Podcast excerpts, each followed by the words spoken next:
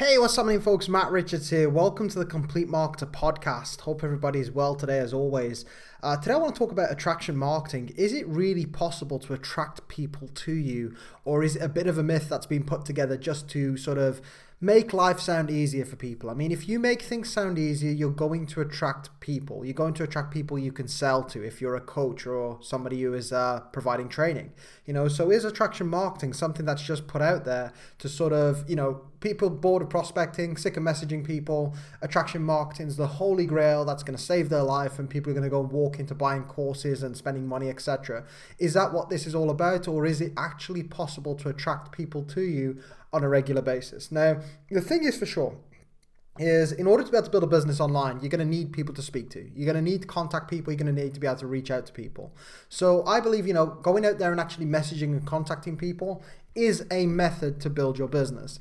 The biggest issue I find with that is it's extremely time consuming because if you've got a list of like 3 billion people on Facebook, which you have, um, you know, the only issue that you've got with that is these people aren't sorted out. You know, some of them are going to be ideal for what you offer, some of them aren't, some of them are going to be interested in speaking to you, some of them aren't.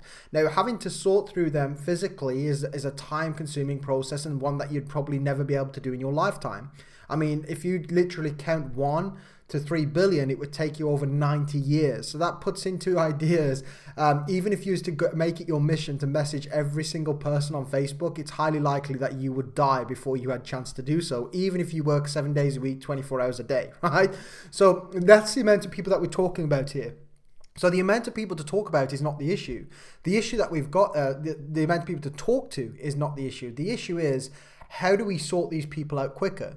Now, for me, that is where attraction marketing comes in. You know, attraction marketing for me is something that sorts out people. So instead of messaging 30 people to see if they're interested, I will have 10, 15 people who will show me that they're interested by the action that they take. So I'm actually being a lot more efficient with my messages because I'm no longer sending random messages to people and then see if they're interested. What I'm doing now is actually contacting the people that have showed some level of interest. Now, the biggest trouble with attraction marketing is too many people coach it the wrong way and too many people uh, train it the wrong way. A lot of people seem to think attraction marketing is making people jealous about your lifestyle, your belongings, your income, and what you have physically.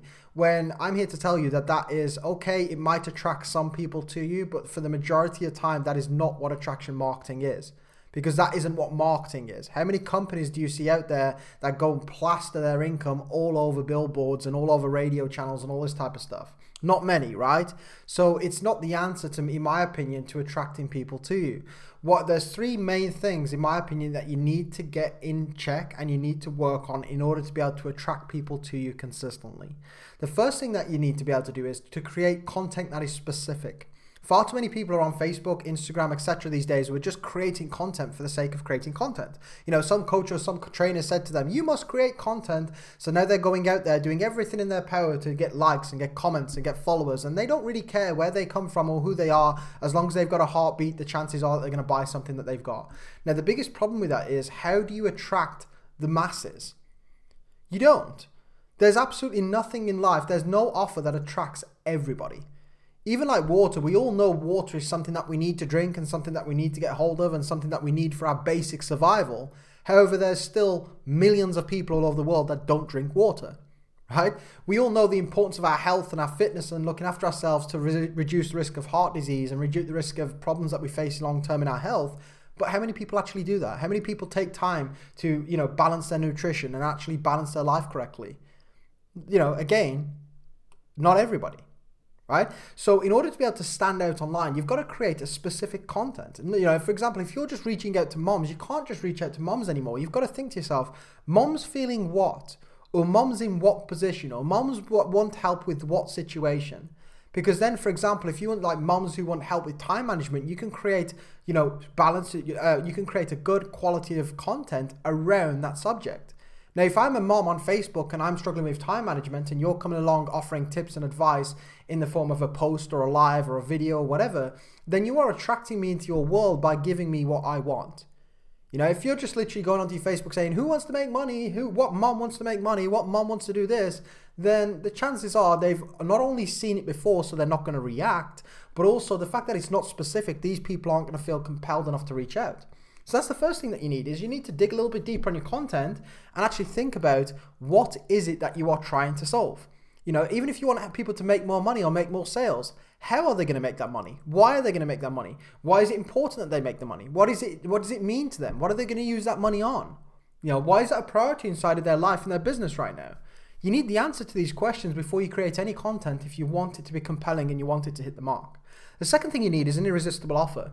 You know, when you're positioning your offer and pointing it across to somebody, it's no good if you, all you're doing is banging on about the facts and the figures and the ingredients, you know, because, you know, most people aren't really interested in stuff like that when you go to the supermarket and you pick up things, not everybody, I'm not going to say everybody doesn't because there will always be one that does, but me personally, I don't read the ingredients on absolutely everything, right? I might look at the ingredients. I tend to pick foods that have less ingredients, you know, because I think the, the foods that have a lot of ingredients or obviously have a lot of E numbers, have a lot of, uh, you know, uh, you know, what do you call them? God, terrible, live. Um, you, you basically call them like a lot of, um, I'm live on podcast, guys, and I'm forgetting my words today. But a lot of additives. That's what I'm looking at. Additives and a lot of things that they put into this, the chemicals, that, you know, and, and, and different preservatives. That's the word. Uh, preservatives and additives. I get there in the end, right? But um, a lot of people, a lot of like, uh, you know, if it's got a really long ingredients list, it tends to be made up of preservatives or additives or you know supplements that are designed to sort of you know affect the way the natural uh, progression of a food. For example, it'll make a lettuce rot slower. So I would avoid, you know, those type of things and I'll buy a, a, fresh lettuce rather than one that's been chopped up in a bag. Do you know what I mean? So I do look at the ingredients list, but I don't look at it for absolutely everything and I don't study every single ingredient. So when you're putting out your content out there and you're thinking people are really interested in all this stuff, the chances are that they aren't.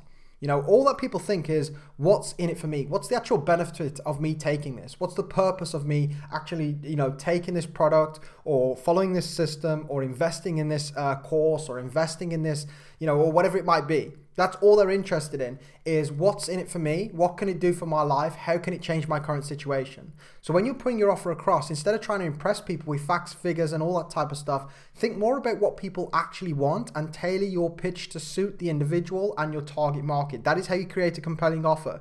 If you make an offer that is suitable to everybody, then you've got a problem because that is no longer standing out. If you've got an offer that's very, very specific and a certain person relates to it, the chances are they might be able to reach out to you, which obviously increases the chances that your attraction marketing is going to work. The last thing that you need is, is some sort of social media presence, not just being active on social media and not just turning up, but think about the way that people view you and see you. Think about the way that you act. Think, think about the way that you come across. You know, you want to be in a position where you are the type of person that this particular person wants to work with. Again, you can't do this if you're trying to appeal to everybody. This is why you need a good target market. You need to know exactly who you're speaking to.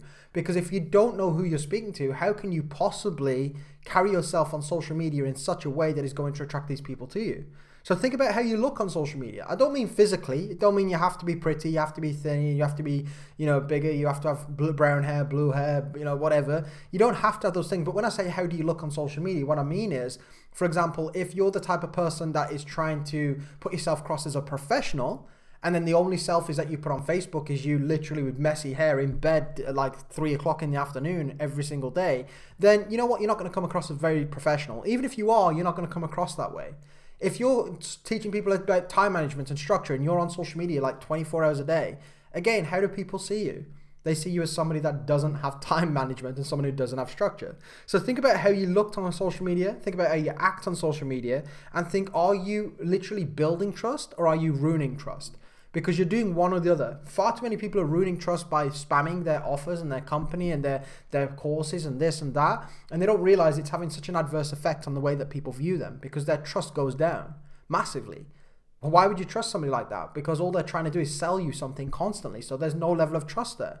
Whereas if you try to bring some sort of value in their life, the chances are they're going to trust you a lot more. So think about how you're seen on social media as, as, well. So in my opinion, does attraction marketing work? Yes, it does if you follow these steps. If you don't follow these steps, then the answer is no.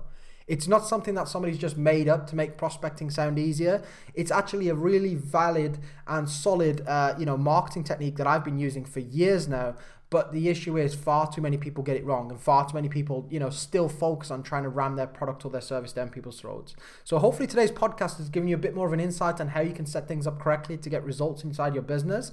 If you need some uh, support with setting this up, let's say, okay, this sounds great, but I need help with finding my target market. I need help with creating an offer. I need help be able to convert that into sales reach out to me direct on social media. I'll be happy to help you with some free advice. You know, reach out, send me a message. Obviously, I do get really busy here because I do always offer people to reach out to me. So if you're willing to wait a couple of days or something for me to get back to you, or when I can get back to you at the nearest convenience, I'll be happy to throw you a voice note or some free advice. But again, that comes down to time because I'm very busy, but I always try to do as much as I can for my followers. And last but not least, go and click the links in the description of this podcast. Join my Facebook group and check out my YouTube channel. On YouTube, we post three videos a week over there that help people with their marketing, their sales, their closing, and objection handling all that type of stuff. Everything you need to build an online business is over there. So go and check out that YouTube channel, drop me a subscription, or you can search Matt Richards on YouTube to find that channel yourself. But overall, hope you enjoyed today's podcast. Feel free to reach out and send it to other people. I'd appreciate that. And I'll catch you all very soon in the next episode. Take care, guys, and bye bye.